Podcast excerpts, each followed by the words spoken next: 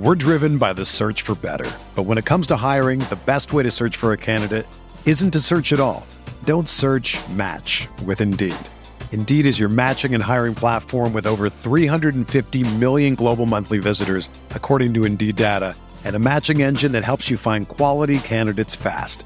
Ditch the busy work. Use Indeed for scheduling, screening, and messaging so you can connect with candidates faster. Leveraging over one hundred forty million qualifications and preferences every day, Indeed's matching engine is constantly learning from your preferences. So the more you use Indeed, the better it gets. Join more than three point five million businesses worldwide that use Indeed to hire great talent fast. And listeners of this show will get a seventy-five dollars sponsored job credit to get your jobs more visibility at Indeed.com slash Blue Wire. Just go to Indeed.com slash Blue Wire right now and support our show by saying that you heard about Indeed on this podcast. That's Indeed.com slash Blue Wire. Terms and conditions apply. Need to hire? You need Indeed. Welcome into the RotoWire Fantasy Football Podcast. I'm your host, John McKechnie, joined as always by Mario Puig. We got a week till the draft. We got a lot to get into. We got Mario's two-round mock to dig into and plenty of wide receiver drama around the league to dig into as well. Let's start the show.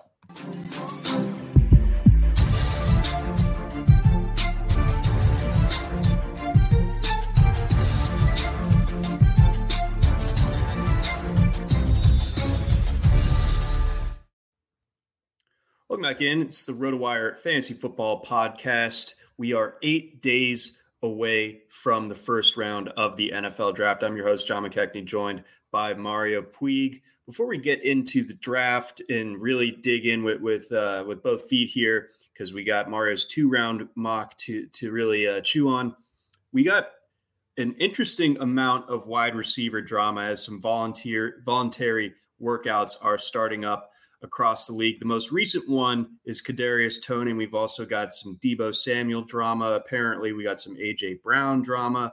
Apparently, a little bit of De- Diontae Johnson as well. But let's kick things off with Kadarius Toney.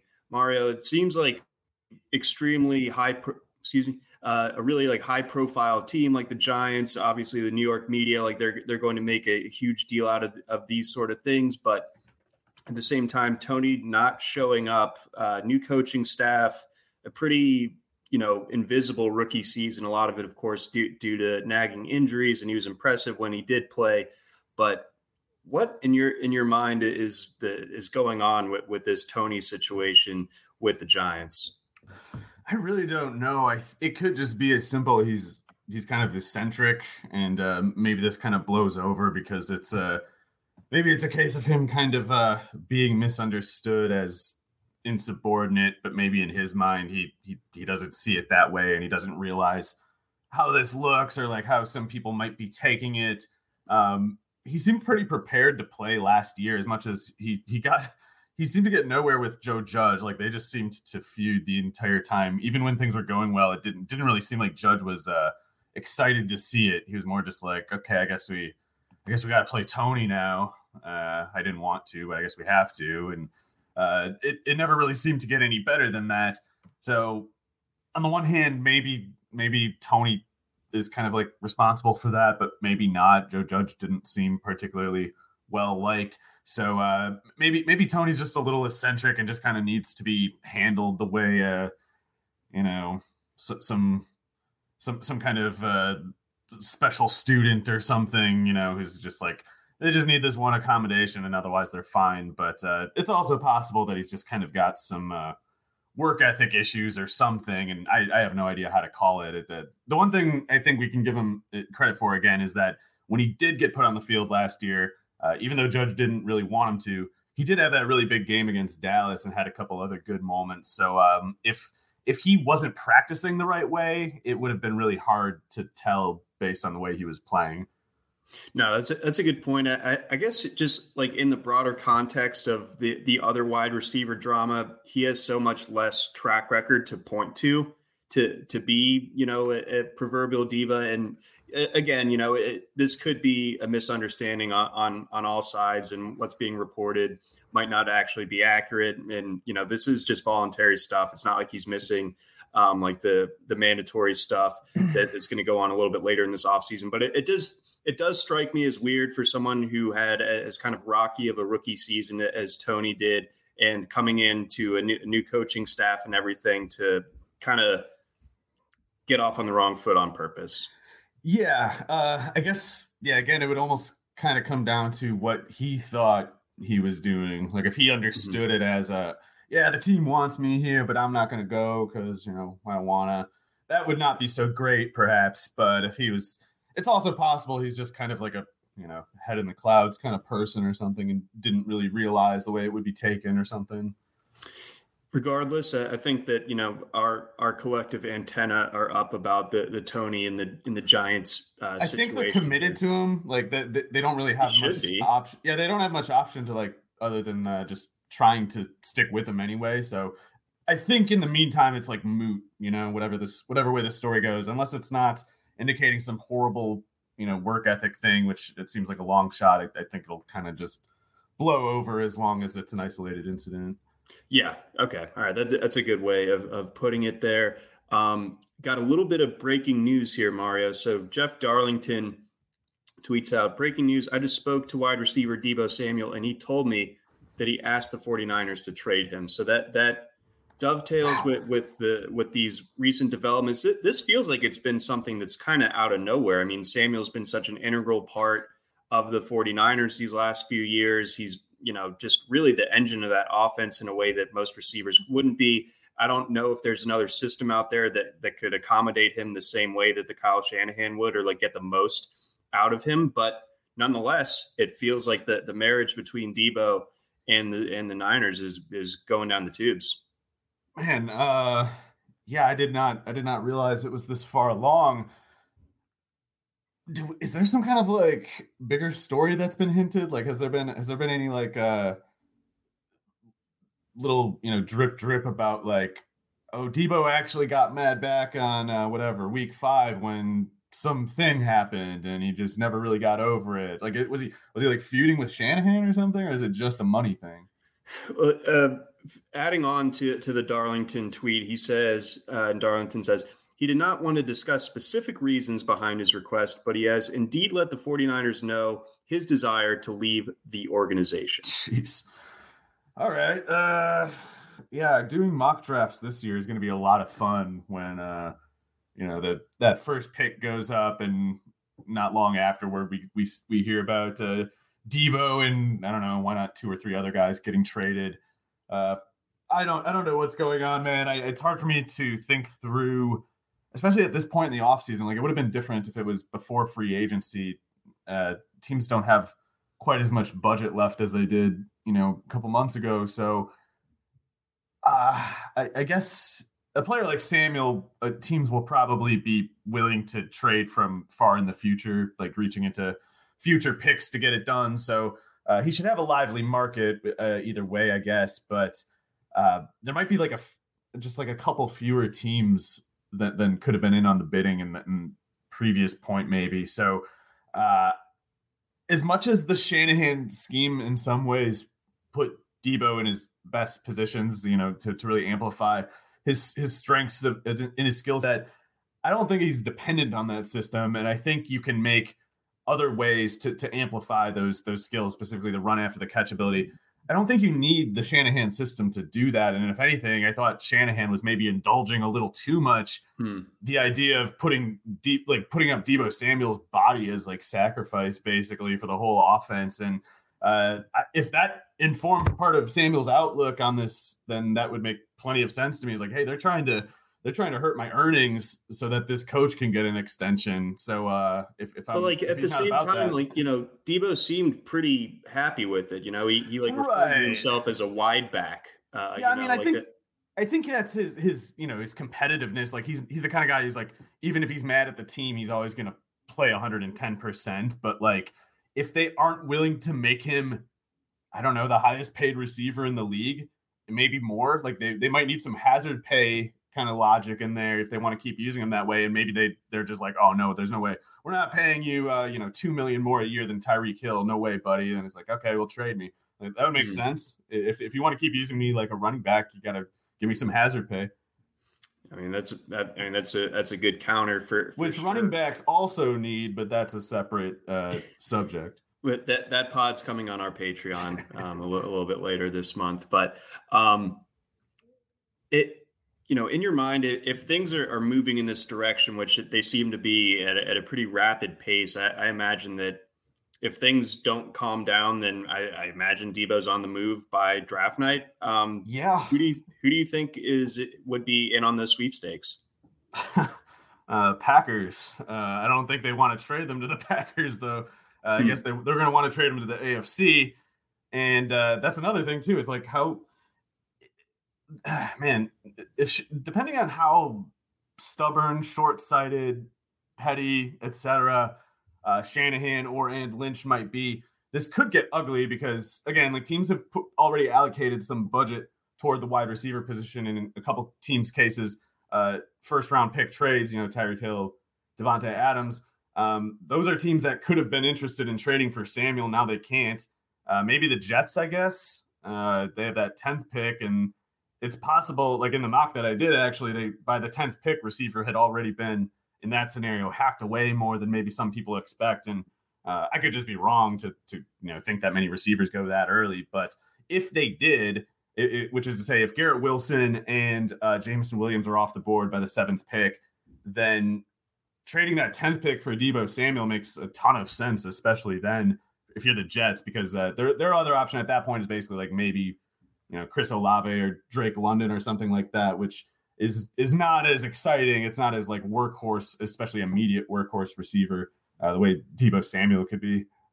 So you mentioned earlier, you know, the the the the complications with the timeline here, and, and how most teams have kind of done their free agent spending, and and you know that their cap is pretty much situated to accommodate the, the rookie class, and and you know maybe a handful of you know depth veteran type type of signings. But, you know, with, with Deebo, you kind of have to imagine that there, there's going to need to be a, a contract extension.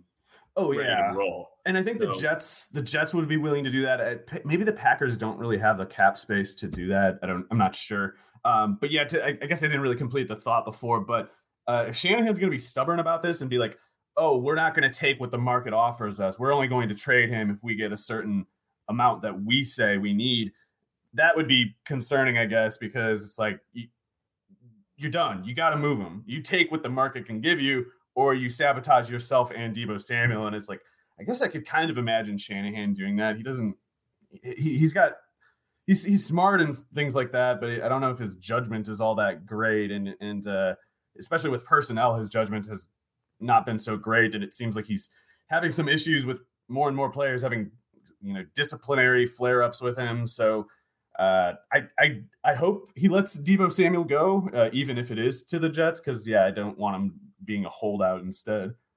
Yeah, I, this is this is really an added layer to, to this time of year that that is already like really like kind of hectic and crazy, trying to sort the draft out. And not, now with, you know, potential, you know, high impact players that are already in the league, potentially on the move, that that just really adds another layer. Moving to another uh, receiver. Uh, we, we won't keep the receiver soap opera going too, too much longer. We'll get into the draft stuff uh, here momentarily. But um, any intel on the Diontae Johnson uh, dealio with Pittsburgh? Yeah, sorry. That might have actually been like a bit of a media, I don't know, hypothesis rather than like a report, or at least once the thing came out about him wanting a new contract, uh, I guess he issued a pretty swift comment that he like never – issued any demands or, you know, ultimatums or whatever to the Steelers, but he would make sense in that category too of a receiver who's accomplished enough that it's, it's reasonable for him to demand an extension. And uh, he's going to be twenty-six this year. So, you know, he probably wants like a four year extension right now so that he can hopefully get another four year well-paid deal uh, toward the end of that, as opposed to, you know, waiting a little bit too long, taking his, his prime window past his, uh, you know, market access a little bit, and, and uh, missing some earnings as a result. So um, I kind of just expect that one to blow over because I expect the Steelers to just pay him. So uh, depending on what his demands are anyway, I would expect the Steelers to just try to get that one done. And, and maybe we never really hear about it again. Yeah, that, that makes all the sense in the world. And, you know, Diontae has, has, you know, done well by the Steelers, uh, you know, given where he was selected in the draft, I, I think, and, and how he's produced to this point in his career, it makes sense to go ahead and, you know, on, on both sides, uh, get, get a deal done, because I, I think if you're the Steelers, you've already like extrapolated so much value from, from where you selected him. He's earned much more than, than what he's gotten paid, essentially. Yeah. So. He's just going to cost more in a year or two anyway. So teams, teams, uh, have to you definitely rethink that whole, like, well, you're under contract, you have to report thing. Uh, if only, you know, just to, to save themselves money. It's, it's just a, you know, pay him before he hits the open market so that you don't have to listen to people complain about the Christian Kirk contract or whatever the alternative is. Right, exactly. And, and you know, and this is obviously short term, and they'll, they'll eventually settle on a quarterback that they're paying. But right now they don't have to pay twenty-five million dollars for a quarterback. Right. Yeah. So uh, they're also very thin at receiver, especially if Tomlin is kind of sick of Claypool, which uh, I think might still be a th- that's just me speculating. I mean, Tomlin, He was he was pulling his playing time for Ray Ray McCloud. That's serious. That's uh, that's that's hatred, I think, even. So uh, yeah. So if if uh, if they're on thin ice with Claypool, then they can't afford to get cute with Diontae Johnson's contract. So you're you're saying, and, and here's me weaving other weaving in another N F L storyline. God, that Miles would be Boykin, amazing, not the man. Answer. Miles Boykin, uh, not the answer. Uh, yeah, I think I do think Claypool is good, though. I think those. It, people kind of lump them together as prospects at Notre Dame, but I think Claypool was clearly different. He might also be like a problem head case. I don't know. I don't, I don't know what the latest is there. Tomlin uh, is a pretty serious guy, and he seems pretty uh, fed up. So uh, at once you can imagine Tomlin being a bit strict, but also like you don't if, – if you're the kind of player who's always on the wrong side of Tomlin, you're probably not on winning teams. So – Uh, yeah, Claypool could be on the move too. I mean, I can't, I can't really rule that one out. Yeah, I mean, uh, you know, the. I hope I'm not misattributing it, but like, it wasn't there something about music at practice this past season where there's a little bit of tension there? I don't actually know that one, but uh, yeah, there was that personal foul or whatever that he got in that one game, or uh, when they were like trying to tie it up or get a game. Oh yeah. Yes. He, and he, he like spiked the ball or something. Yeah. I can't remember what it was, but Tomlin was, had, you know, steam blowing out of his ears. And then they started yanking his playing time for Ray Ray McCloud. That's, that's saying we'd rather have ten players on the field than have eleven with Claypool. Like that's, that's pretty serious. Yeah. No, that well said there when it, when it comes to, Uh, the, the receiver rotation and get playing one Ray Ray McCloud o- over one Chase Claypool, who has pretty much done nothing but produce uh, from the jump in his career. Yeah. Um, let's go ahead. Let's shift gears. Let's talk about the draft. That's a thing uh, apparently that's coming up eight days from now. Uh, so you and I pretty interested in it. You just posted a two round mock uh, yesterday. I will have one out later this week, and I will also have another one uh, next week as well. Um, let's let's kind of r- run through your top five here, and, and really the top ten, because things get pretty wild in your mock uh, with some trades, and, and you know, very interesting from a fantasy perspective as well. But starting things off at one, what what le- what led you to going Aidan Hutchinson for the Jags? Uh, you know, kind of switching over from from the offensive line, and or you you had established that, that the Jags probably aren't going offensive line, and the, the Vegas odds seem to back you up. Where uh, you know, Aidan Hutchinson like minus two hundred to go first, Trayvon Walker plus two hundred, and then uh, Ekwonu and Evan Neal both you know plus sixteen hundred. That that type of deal. So the market seems to to agree with you there, but I think it it's not quite fifty-fifty between Hutchinson and Walker. I wouldn't be shocked if it is Walker. No. I, I also don't think that would be a great landing spot for him, but I digress. But but what what led you to Hutch over Walker? Um, it's it seems uh, at best a coin flip, actually. So I know you're saying it's it's maybe not fifty-fifty. It might not be. But it all it also might be fifty-fifty. It might not even be fifty-fifty in the sense that Walker by now might really be the pick. Uh, it seems like the smoke is only building up toward that direction, actually. It seems like uh, with each day, our even Hutchinson is maybe losing a little bit of what was, you know, previously assumed pretty strong grip on that first pick there. I don't know what all is in play, and uh, I don't know what any consideration or probability is. I, I have no idea what Balky or whoever else is considering, or if they've already made up their minds. I, I have no idea. But the public consensus is that Hutchinson should be the first pick. And I had previously reasoned, including in this, this mock, I reasoned, well, Balky knows that he's on the hot seat. He knows he's got, maybe he doesn't, maybe he gets fired in like a year no matter what he does. And for sure, a good way to get fired is to is to blow this first overall pick. And when the public and, and kind of like the, you know, scouting or N F L media community anyway, all regard Hutchinson as this approved pick, then he could reason that, well, if I take Hutchinson and he's no good, then people can't blame me. Uh, maybe he could, maybe he would make the pick for that reason, even if he prefers Walker. Uh, but it's looking more and more like Balky might just prefer Walker and be willing to make the pick anyway. So I, I don't know what, I don't know which way it's headed. I think Walker would actually be a fine pick. And like I was saying before, like I've, I am not, uh, I am not prone to sympathy for Trent Balky. So I don't, I'm not trying to like defend him. I'm saying like Walker would be a fine pick and let's fire him anyway. But, uh, yeah, the, the public will be kind of outraged, I think, if they take Walker. And it, it seems like it's – it seems at least it's more plausible than it was, you know, a couple weeks ago, certainly. Yeah, I, I think so, too. Um, I feel like taking Hutchinson would be a direct quitting on Kayvon Chason. Is, is that warranted? Oh, yeah, mind? he's he's uh, he's not good. Okay, I mean, I, not, I didn't he, think he's so. He's not going to do anything. But, um, you know, that I wasn't was so, sure. That legend of Clavon Chason was so weird. You remember that? Oh, they were just kind of, they were just like, hey, he's going to be the next freak edge rusher. He's like Alden Smith. He's got, and, and the thing about Alden Smith is like, he's got a lot of reach.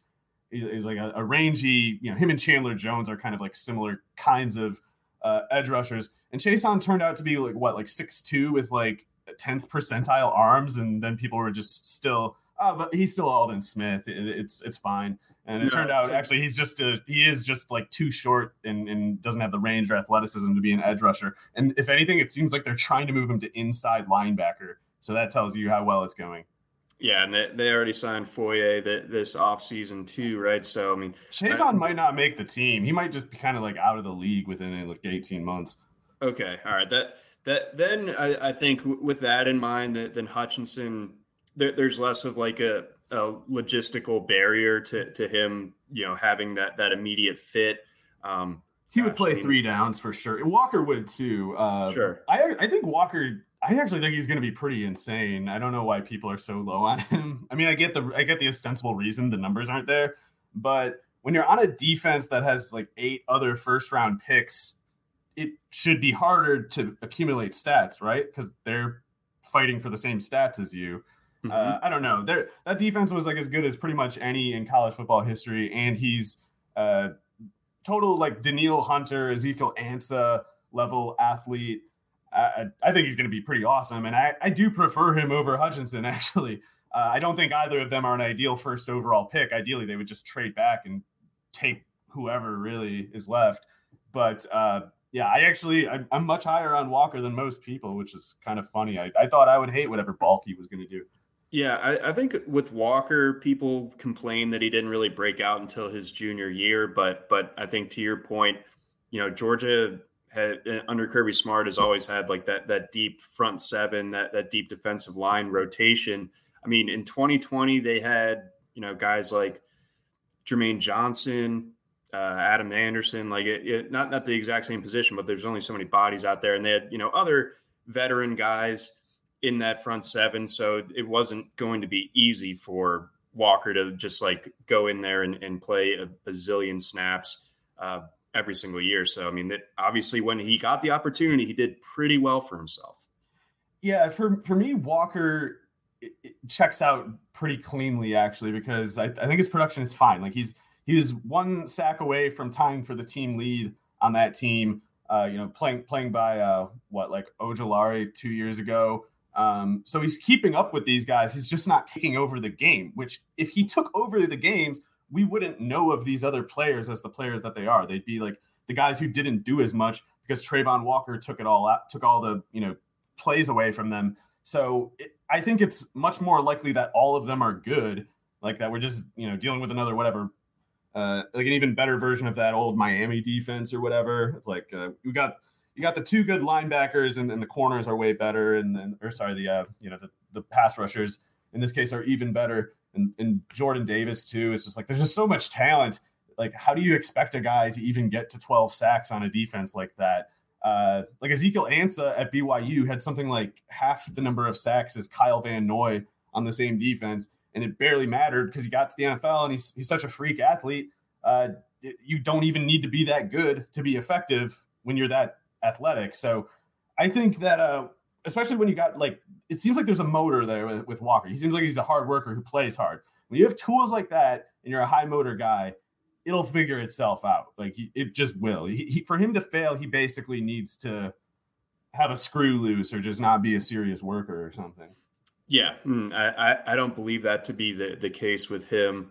And yeah, stacked, stacked defense uh, last year. And one of the better players on it, like isn't even draft eligible, Jalen Carter, um, another defensive lineman. He's, he's scary. Um, but let's move on. Uh, enough Georgia talk from me. Apol- apologies to uh, to the to the listening audience. I know they're tired of it. Um, but there, there's going to be. I think uh, I have like eight Georgia players in the first two rounds of this, or maybe I, like ten. I don't know. I just keep I keep thinking of like that that Simpsons clip where where um, Homer notes that like something is tastes different with his duff, and then it cuts over to the duff factory, and there's just a bunch of dogs swimming around in in like the beer vat, and it's like. Needs more dog. So that that's just like my mantra for, for the mock. There's just going to be a need for more dogs. Yeah. It's uh except for Devontae Wyatt. Apparently it seems, seems like uh there's bad news on him. And, uh, and that's I, I regret, I regret even putting him in the second round of this mock uh, to the Browns at forty-four. I think I had him. Uh, yeah. That, yeah. That see, yeah. What, what's sur- swirling around out there. It sounds like there's character concerns there. Absolutely. Um, let's go on. Let's get to two. Sticking with Malik Willis going yeah. to the Lions. Yeah, so the Lions have this fir- the second pick. They have the thirty-second pick and a couple others in the, the first two days. And if they spend this second pick and that thirty-second pick on non-quarterbacks, they are probably going to make the team better. Like they're going to improve the reps at two other starting positions probably.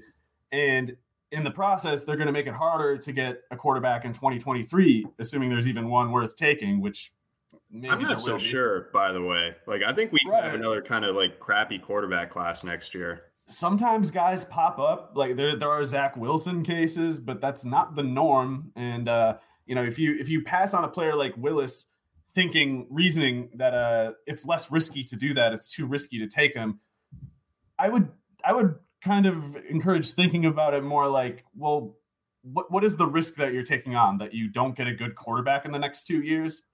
Uh, are you sure this is the the less likely way to to not get a good quarterback in the next two years by passing now, making the team better so that you have to pay more to get to the same place in the draft order next year when there might not be a better option anyway? You're, you're, you, I, I think as much as there's a chance that Willis is, of, of course, a bust, there's also a chance that they just pay twice as much to get the same nothing next year. So I would take Willis if I were them. And uh, even if they take Willis, they they might want to trade back from that thirty-second pick. Uh, it seems like they're they might have to do that, especially if they don't take Willis or some quarterback at that second pick. Because like you better get multiple first-rounders in twenty twenty-three if you think you're just going to buy whatever quarterback you think might be available, might be worth it. So uh, they might want to trade back from the thirty-second pick, get a twenty twenty-three first rounder from somebody or something like that, some ammo for the future. Um, but they could, in my opinion, just make it simpler yet, take Willis at two, let him redshirt this year if he must. Uh, they can cut or trade Goff to basically no cap penalty after this year. So uh, that seems like the pretty obvious way to do it, I think.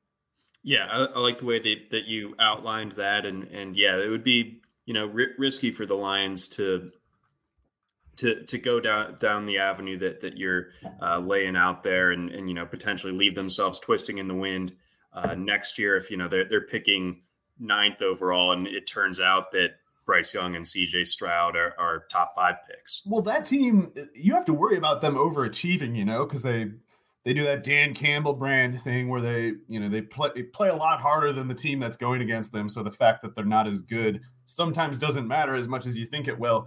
It wouldn't be shocking if they stumbled, you know, c- kind of just accidentally go eight and nine or something, you know, like it mm-hmm. wouldn't be that hard. They, they they can have a lucky season and in the process ruin their draft position to get a quarterback next year. Yeah, totally. And again, uh, I'm I'm casting a little bit of early doubt on, on uh, the, the legitness. Uh, that's a word. Um, Legitimacy of, of, of next year's uh, quarterback class. Uh, next up, we got Evan Neal and and Icky Ekwonu. Uh, going three and four to the Texans and Jets, respectively. Trayvon Walker, five to the Giants. Here's where stuff gets pretty wild. So you have the Jets moving up from the tenth pick to six. And I do like Carolina as a team, especially if Willis is off the board yeah. to move back. I, I think that they, I was looking at, at their draft capital. It's and so like, funny. They, they, they're so do bad. They not have a, do they not have a day two pick?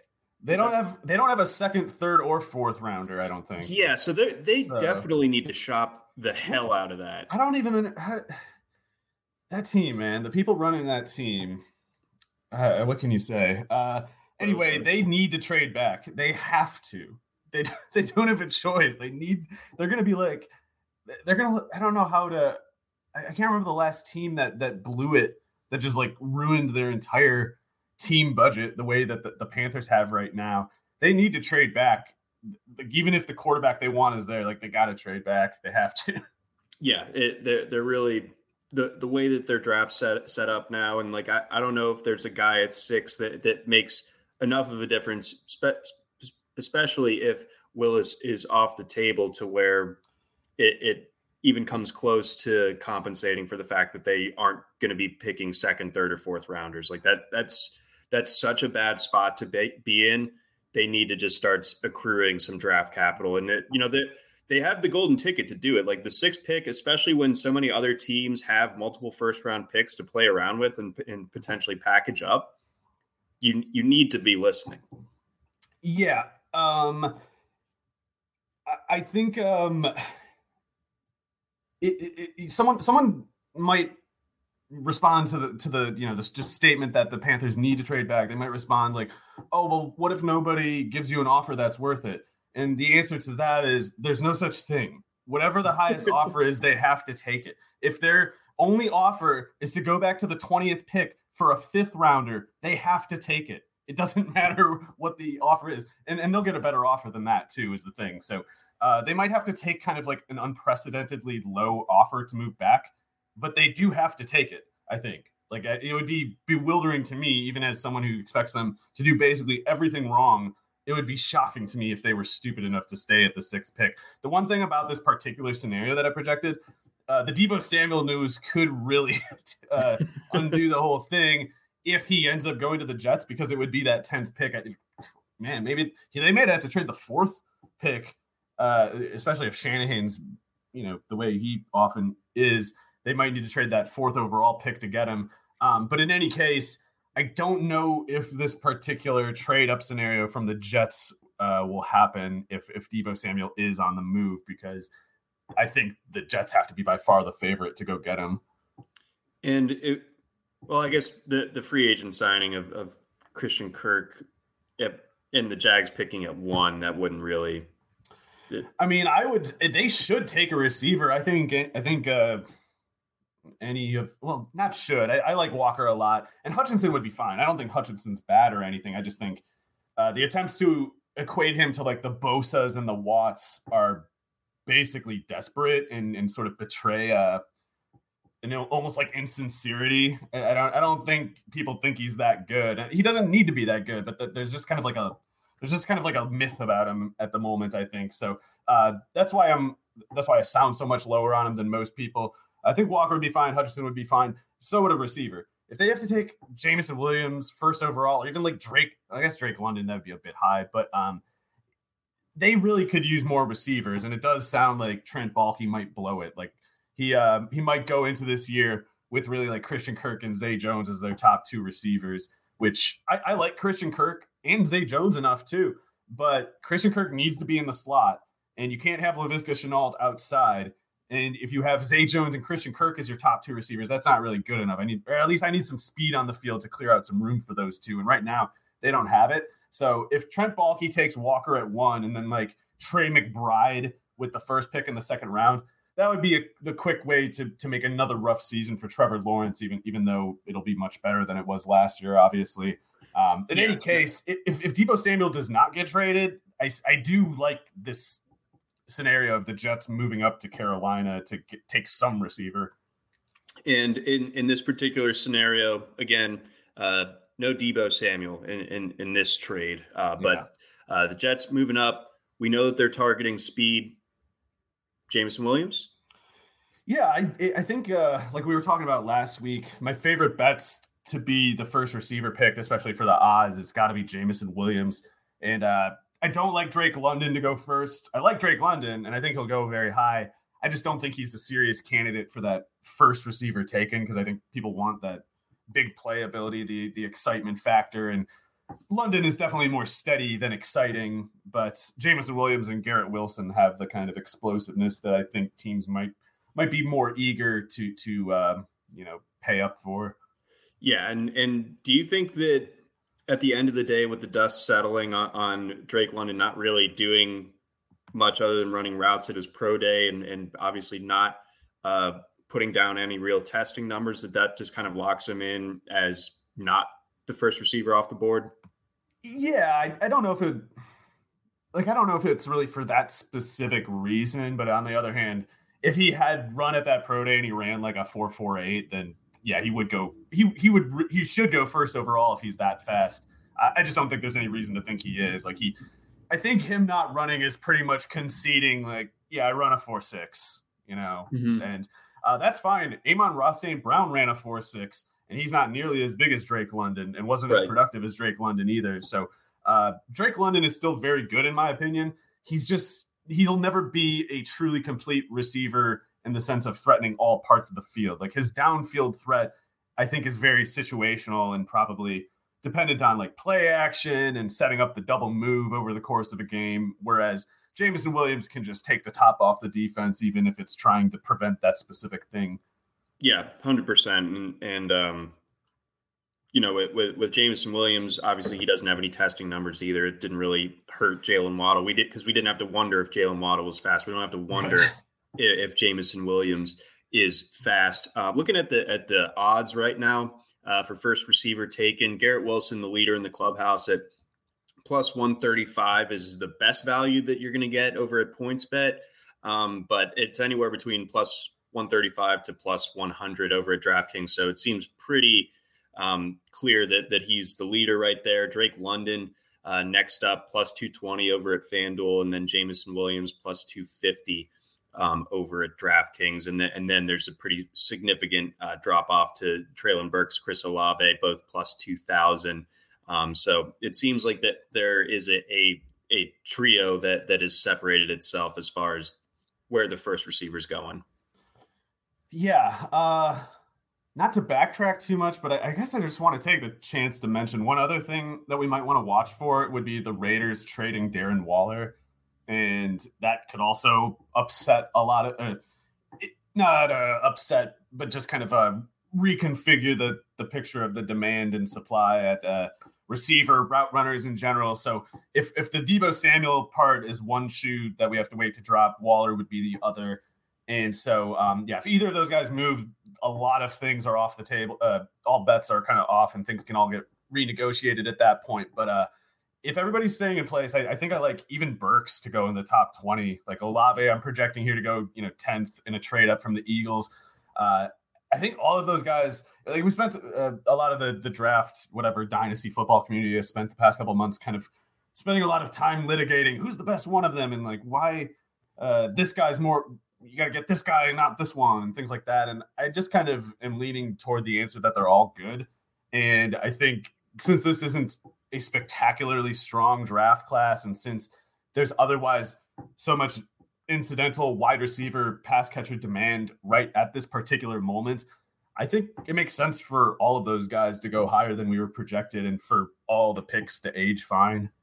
So it, go, going back to, to the Waller detail, do you think that, that that is something that that I'll stop short of saying likely is to happen, but, you know, it, it's certainly like A, on the table, and, and then B, you know, how would that tra- uh, change the Raiders um, strategy for, for this draft? And, and, you know, where, where would be, you know, not to put you on the spot too much, but where, you know, what would some potential suitors be for a guy like Darren Waller? Pretty much everybody should pay attention, in my opinion, when a player that good is available. And it probably wouldn't cost that much to get him because he probably wants a contract extension. He's badly underpaid by the Raiders. He's he's almost literally paid like forty percent of what he should be paid or something. Um, so he, I haven't seen anything mentioning a holdout, but he would be insane to not hold out. And I would imagine he's already told the Raiders he wants a raise.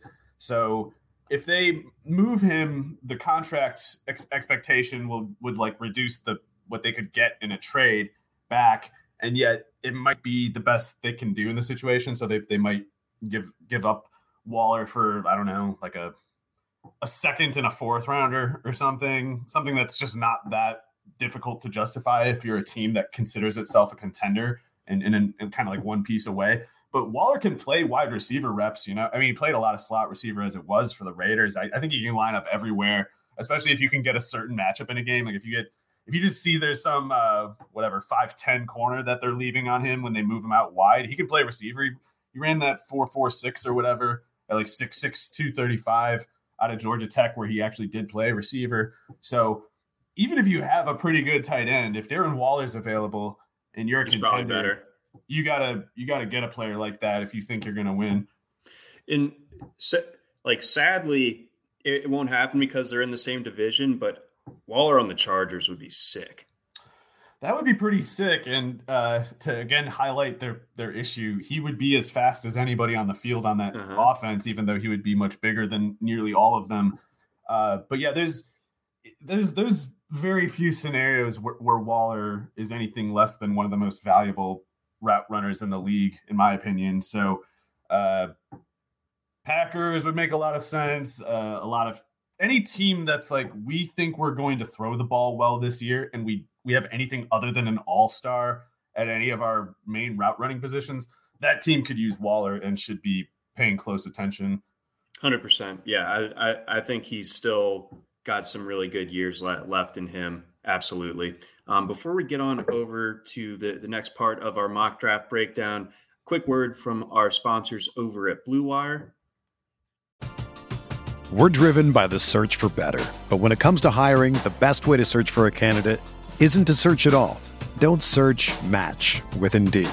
Indeed is your matching and hiring platform with over three hundred fifty million global monthly visitors, according to Indeed data, and a matching engine that helps you find quality candidates fast. Ditch the busy work. Use Indeed for scheduling, screening, and messaging so you can connect with candidates faster. Leveraging over one hundred forty million qualifications and preferences every day, Indeed's matching engine is constantly learning from your preferences, so the more you use Indeed, the better it gets. Join more than three point five million businesses worldwide that use Indeed to hire great talent fast. And listeners of this show will get a seventy-five dollars sponsored job credit to get your jobs more visibility at Indeed.com slash Blue Wire. Just go to Indeed.com slash Blue Wire right now and support our show by saying that you heard about Indeed on this podcast. That's Indeed.com slash Blue Wire. Terms and conditions apply. Need to hire? You need Indeed. All right, so moving on, Mario. Um, so you, you got the Giants taking Garrett Wilson at seven. Eight, I think, is a really sticky spot. Yeah. Atlanta has the Atlanta is like the N F C version of Houston, where they need everything. Yeah. And I, I don't really know it. Like, obviously a lot has been made of the Falcons' completely empty wide receiver room right now. I mean, they, they have Kyle Pitts at, at tight end, you know, but, you know, pass catcher, essentially, um, offensive weapon, and then nothing, just blatantly, just absolutely zero. And you, and you, and we've talked about like the, the likely receiver thirst that, that's going to be coming in this draft, where like all these receivers are going off the board. Do they lean into it and, and take one at eight and then just try their luck to, to backfill their positions later in the draft? Or do, do you think that they move back, or, or uh, you know, what, what's kind of your thought process for Atlanta and how they should approach uh, picking eight right now? So I'm profoundly skeptical of this new G M that they have with the Falcons. The last one, Dimitroff, was terrible. I don't know if Fontenot is any better. I like the Kyle Pitts selection enough. I still think they probably should have took Fields. Um, but I like Kyle Pitts a, a lot, so that's that's fine. The problem is all the other picks were terrible. Uh, th- what they did in free agency made no sense. Like their their depth chart at running back and receiver last year, it was just abhorrent. Like it, it was, it's insane that Christian Blake is playing any snaps at all for you. Like he, him and Frank Darby are like your fourth and fifth receivers, and uh, Zacchaeus is your second or third. Just pro- Tajik Sharp, what are you even trying to do here? It seems like you're trying to tank, and yet you don't trade Matt Ryan. Like you can't tank if you have a quarterback like well, they did. They were bad, of course, but they didn't tank as much as they should have. They were better than they should have been for the t- for a team of their ambitions, and they they just did everything stupid. Uh, at least they got rid of Julio Jones for a second round pick, but that, you know, they they were lucky uh, that that the Titans were were willing to play ball on, on such a on such a ridiculous scenario. If if the Titans hadn't, they might have just held on to Julio or like I don't know, only gotten a fourth rounder or something. So uh, the other draft picks, like I said, were were terrible aside from Pitts, and so I, I'm not I, I'm kind of like being charitable when I project Drake London in this scenario because. Uh, Jameson Williams, Garrett Wilson being off the board is the main reason I'm projecting London there. Like I think the Falcons could take either Jameson Williams or Garrett Wilson if, if they have that option. But if they don't, I also think Drake London would make a lot of sense.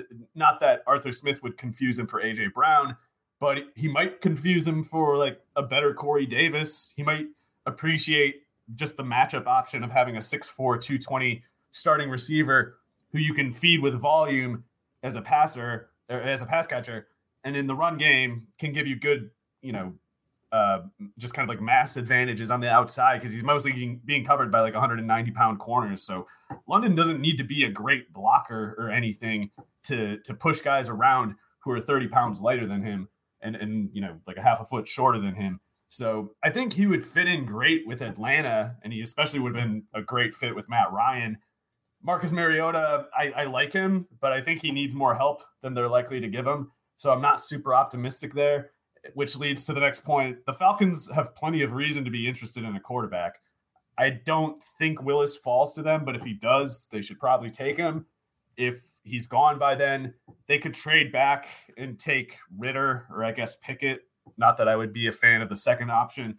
Um, so those are things that they could do if they don't stay at eight and take a receiver.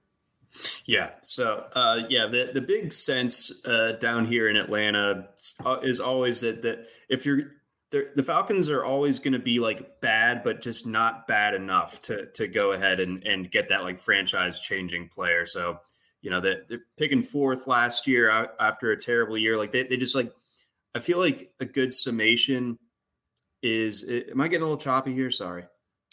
Uh, no, it might be me though. Okay. But my screen's getting a little slow, but we, we press on, but like the, the play where Todd Gurley scored when he didn't mean to, or like when it was like suboptimal for, for the Falcons to do that. Um, that, that just kind of like sums up the, these like post, uh, Super Bowl twenty-eight to three, uh, years for the Falcons. Like that just bad results, no, like basically even when they win, they lose type, type of thing. So yeah, um, I, I I thought it couldn't get worse than Dimitroff. But like I said, ha- having that tank year last year while keeping Matt Ryan, like you, you trade Julio Jones and Matt Ryan, or you keep them both and you for some reason try to compete. What you don't do is try to get bad enough that Matt Ryan can't win you any games, but you also don't trade him or draft a quarterback with your first round pick. Like that's, that's kind of the scenario that the Lions need to think about with Willis at the second pick. It's like, fine, let's say you get some kick-ass player with the second overall pick. Are you going to be happy to be in Atlanta's position next year where you're picking later and you still don't know what the hell you're going to do for the next three years? Yep. To, to quote uh, Mike from, from Breaking Bad, no half measures, but Falcons full of them. He hates those. um, yeah, he, yeah, not a fan of half measures, that Mike guy. Pretty serious fella. One time um, he did, he entertained it, but not since then, buddy. Nay, nay. Um, so let's get on down the list a little bit. We got some defenders uh, going after Chris Olave goes ten. We got Derek Stingley, Kyle Hamilton, a couple of re- really toolsy guys going to Washington and Minnesota, respectively. Jordan Davis to Houston with their thirteenth pick overall. Kayvon Thibodeau uh, to the Ravens. I, I would not mind that. Then we got a couple of quarterbacks going. So Kenny Pickett to the Panthers at fifteen and Desmond Ridder to New Orleans in a trade that's been traded a bunch, or a pick that's been traded a bunch, the sixteenth overall pick, Ridder to the Saints. Um, I do like the idea of of this of both these teams going after a quarterback in, in this draft, and I think that would be the, the relative sweet spot. Like I, I would hate Pickett at six to the to the Panthers. Pickett at fifteen, not bad. Yeah, and it's uh, it, they should have no delusions. Like even if they pull off this trade back scenario and get Pickett, they will not be competing. So toward that end, Pickett could be a decent, you know, bridge experiment, you know, a, a first round pick they were going to waste anyway. Uh, maybe they keep themselves as a, as a strong tanking finisher for the next two years. And uh, they just kind of dispense with him like the Rams did Goff, uh, you know, not, not, not extending him and then needing to trade two first round picks to get another team to take him. But just moving on, uh, I don't know. It's, it's, um, it's, it, it's, uh, a lot better, like you said, to get Pickett that late than at six. I just think he's really bad. And so with the Panthers being a very badly run team, I think they make so much sense to take him. Uh, maybe that's kind of like a wishful thinking thing. Like I, I'm hoping they take Pickett so that they don't ruin Desmond Ridder, whereas he might have a fruitful career at another more stable team, let's say the Saints. Uh, so yeah, I'm, I'm, maybe that's just me hoping that, that, you know, there's, this is like fewer casualties than than the alternative. Okay. All right. That, that definitely checks out. And, and yeah, the, the, the Panthers current uh, brain trust, not, not really generating a lot, a lot of uh, reason to be optimistic, uh, to say the least. How would you feel about Ridder at, at, at sixteen to, to New Orleans? Do you think that he's someone that could, you know, I guess with, with Andy Dalton being there, what am I d- drawing too direct a parallel of, Um, Dalton just kind of being in the way for like the first month of the season, then Ridder taking over? I I don't know. I mean, it, it, it's tough to get quarterbacks, I think, right? It's it's tough for anyway to get quarterbacks right than like running backs, receivers, and tight ends. But I think uh, as far as the things that we can know, uh, Ridder satisfies pretty much every concern. I mean, it's not a It's not like a Trevor Lawrence kind of thing where you look at him and it's just like, oh, this guy's a star. You can just see it immediately. You kind of have to try to f- see it a little bit. You have to like be patient with it and kind of let it come out over the course of the tape. And, you know, looking at his production, he, it, it's good that he improved as a four-year starter, like steady improvements over four years. That's what Dak Prescott did. And it's not the same kind of ath- uh, same kind of athlete or build or anything as Dak Prescott. But just that thing where he showed up with a certain level of development and he steadily improved every year, uh, probably just, you know, by by virtue of kind of his work ethic. You know, it's it's it really is important to get a quarterback who's kind of obsessed with football. And, you know, if they have any sort of tools to work with, even if they're raw now, your best hope is still to take a guy like that and just hope that their work ethic leads to them figuring it out, especially when you got a case like Ridder's where he's shown signs of constantly figuring things out already. So I think he's a very easily justified pick for a team like the Saints. I know some people uh, are pretty skeptical of him and consider him like a fringe first rounder or like a reach in the first round. I don't. I think he belongs in the top twenty, and I think the Saints should take him. I, I think It, and, you know, that I could definitely be accused of maybe like projecting my thoughts on, on Cincinnati last year as a whole, um, onto onto Ridder specifically. You know, you, you take the his last college game against Alabama, like obviously that their, the offensive line in front of him had no shot of, of stopping, you know, Will Anderson, Dallas Turner, like all those guys. But, you know, Ridder just it, other than, you know, their their scripts coming out of the, the first drive of the game and the second half, like, you know, he couldn't do anything against that Alabama defense. You know, what, what do you think is going to be different in the N F L, you know, when you're facing like all Bama level guys? Uh, even yeah. Better. And you don't go into that scenario with the Cincinnati team, though, and right. uh, not that you want to, you don't want to bank on outliers like this, but like you don't need to find the tape from Josh Allen's Oregon game to find results as bad as Desmond Ridder against Alabama. Uh, there really are some times where the supporting cast relative to the opponent is just so uneven that the, the whole sample is just contaminated, you know? So sure. I'm hoping that's what happened there with Ridder. Uh, Alec Pierce is an N F L receiver, but that's about it. You know, like he didn't, he didn't have any, he didn't have receivers who were ready to go face to face with corners like those. So you would predict failure. You would hope for better than what he did. But um, I think when, especially when you're in the Saints position, it's like, you know, you, you can bring him along slowly if you need to. And how bad could he really be if he's like a four-year steadily improving starter, gives you some run flexibility? He's a very good, the four five two, you know, yeah. Even if he adds nine pounds and he's getting up to like six three, two twenty, he's still probably running a four six flat at worst. So if he's not a great passer, then lean on his running ability. You can do that. He'll give you that at the very least. And his work ethic, his, his, his focus, his ability to like lead as a four-year starter, I think all indicate likely growth too. Yeah, I think those are all fair points. Now, I didn't mean to to hang my my one criticism on like the a worst uh, case situation like like the Alabama game in the playoff, but I thought that there were other times last year where Cincinnati kind of sleptwalked against yeah. lesser opponents. And, and again, I don't want to like put all of that on, on Ridder specifically. And if, if anything, Ridder, you know, pulled them out of the fire in a couple instances, like against Tulsa. Um, but yeah, it's a totally reasonable concern, and it's it's the reason why he doesn't really have any top ten momentum. You know, it's like he's one of those guys who you you can see him failing, but it sometimes still makes sense to take him just because there is the good case scenario, and it, as a team, you kind of just gotta, you know, you have to kind of just take one of the roads eventually and see where they go. And I think for the Saints, it's like if not now, you're you're kind of just kicking the can down the road instead of uh, figuring out anything. Yeah, I think so too. So I, I do think that that it would make sense for for New Orleans to use one of their first rounders on a quarterback, and at you know I I think that Ridder probably a little bit toolsier than than Kenny Pickett. Um, so there's that. Um, other notable uh, picks from your first round. We won't hang out too too much longer here. We got to get rolling here soon. But the running backs, if you're wondering, Breece Hall to the, the first one. Breece Hall to the Jets. And by the way, I don't feel strongly about either of uh, the, the Breece Hall or Kenneth Walker projections here. Oh, can I you just, imagine the fits of the Michael Carter hive, though? Think of them.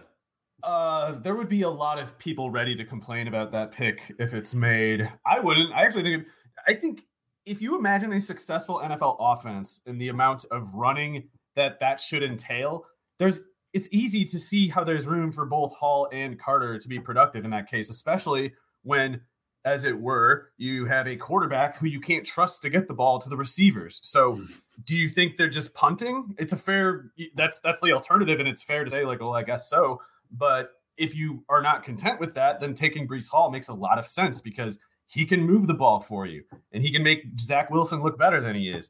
And it, he can't do everything. So especially when you're, if you're in a game where you're running, you know, seventy-five snaps, you want to have a Michael Carter and a Breece Hall in that game. No, to- totally. It's, it, you know, I, I think it makes all the sense in the world. Like the, the days of, of like the true workhorse, you know, getting sixty-five plus percent of, of the carries, like pretty much gone. It, it Some guys can do it, and it's, it's fine that there's a bunch who can't. And, you know, it's, it, it's good to have good players on the field, and, and it's, it's unfair to expect Carter to play, you know, seventy percent of the snaps. And it's, it's unfair to expect Hall to play ninety percent. You know, he's not Todd Gurley, but Him and him and a passing down specialist. Uh, not Hall can catch passes too. I'm specifically imagining an offense where he's catching like fifty passes and getting like sixteen to eighteen carries per game, and Carter's getting, you know, eight carries, three to four catches.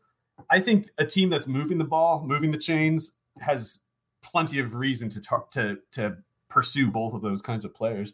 And you, what this kind of made me think of, and obviously we, we hope for a different result uh, for, for the Jets if this were to, to come to fruition, but reminds me a little bit of like the Browns setup where they just had yeah. an, an elite backfield that, that can kind of help smooth over some of the, the rougher spots of a, you know, high pick quarterback who's struggling to develop.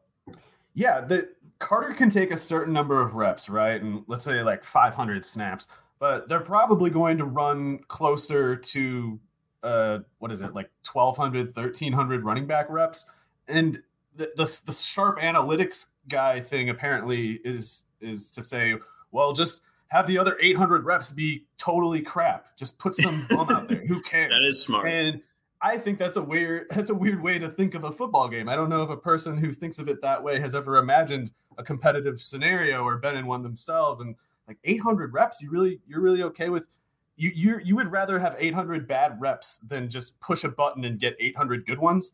That's strange, especially for a team that could use it. You know, you're not just, it's not like every time you pass on a running back, you're automatically lot you're automatically stocking up equity in some other area. You're probably just blowing it because you're the kind of person who can't see the reason eight hundred good running back reps is useful to an offense. So I think Hall would be a good pick there. Uh, Kenneth Walker, I project kind of a similar thing going to the Cardinals. And with that one, I was, I was like, I don't know. I didn't feel strongly about that. I, I was like, I got to get Kenneth Walker somewhere, I guess. And they lost Edmonds, and Connor's injury prone. So maybe something, I don't know. But apparently the Cardinals are looking at receivers too. Oh, and then uh, I'm so mad that I like have to be disappointed. Like I, I used to be so like enamored with the idea of like, oh, this guy going to Kyler Murray, like in, uh, you know, a Cliff Kingsbury offense. Like now it's like quite the opposite. It's like, oh, great. Now, like, Cliff now he's, like sucks. It should have worked. It should have, it should have worked. You were, you were not wrong to be hopeful with that. It's, it's Cliff's fault. Uh, we, we'll, I assume we'll, we'll get back at him someday. Yeah, we will. Uh, we need to get uh, Zach Kitley or whatever his name is, whoever the Western Kentucky offensive coordinator was, who, who's at Texas Tech now. We need to get him up the ranks. and and We need uh, to get to, some uh, Big twelve coach who uh, was probably fired four years ago because he's not a hot sunglasses wearing. Yeah, does, doesn't have a cool bachelor. And he, get, he gets fired when he goes five hundred every year. Yeah, he, he has more of like a, a male living spaces. Doesn't get an N F L head coaching job for that, it turns mm-hmm. out. Uh, you gotta, mm-hmm. you gotta, you gotta be the Instagram boy for that. That I mean, that's facts, man. Um, other kind of big takeaway: Packers. I think a lot of Packers fans would be very excited if things played out this way. Double tapping receiver. Who'd you give them? Uh, I have them trading ahead of the Saints to get Treylon Burks, which. If if uh, Deebo Samuel gets traded and Darren Waller or or Darren Waller gets traded, I should say, if either of those happens, I don't quite see the need at that point to trade up for Burks. Like the, the Saints could take Burks. That would make a lot of sense for them to do that. But particularly if if like Olave is gone by ten, if four receivers are gone by ten, then the Packers need to trade up to get Burks, I think. And they cannot leave the first round without at least Burks. Like they, they just can't do it. And they kind of don't let themselves take other players who might be suitable options. Like they don't allow like sub one ninety-five receivers traditionally. It's they should make exceptions even if they want that rule. Like in Olave should be a clear reason to make that exception, or Jameson Williams. Not that I expect them to be in that range, but Burks conventionally projects. Uh, Burks uh, conventionally qualifies for what the Packers usually look for. So it's really easy to imagine them targeting him, uh, be it in a trade up or at the twenty-second overall pick. And, uh, yeah, even if they get Burks, they should take Pickens, I think, if they get the chance. Because they're not going to be – they won't consider Jahan Dotson, who would otherwise be worth a pick there. So uh, they got to get two receivers. They can't they can't just go in, like, putting it all on Lazard, and I like Lazard enough. Yeah, I mean, that you, you don't want to, like, be, be the Falcons but with a good quarterback. Like, that that almost, like, creates an uglier situation where, like, Rodgers – you know, it just signs this new deal. Yeah. It's all dramatic. And then it's like, you you really just gave me nobody. Thanks. They should take they should take Burks and Pickens and then also still trade their second rounder for Waller or something. Uh, I like where your head's at. Um, any other uh, kind of notable things the listeners should should be looking out for in your mock, or, or I'll just drop the link in the in the show notes and uh, go read it. Yeah, I, I project Trey McBride to go with first pick in the second round to the Jaguars. So him, Jeremy Ruckert, and uh, Cade Otten, I project in the second round, but nothing all that exciting about any of them, in my opinion. Okay, but you know, at, at a certain point, tight ends will get drafted. Second yeah. round seems that's seems for the be. two tight end league people right there. Drop that in there for them. Much appreciated. All right, that's going to wrap things up for us here on the RotoWire Fantasy Football Podcast, brought to you by our friends over at Blue Wire. For Mario Puig, I'm John McKechnie. Thanks for listening. Try RotoWire today, free for ten days. Get our premium tools, rankings, analysis, and breaking news alerts. No credit card required. Go to rotowire dot com forward slash try.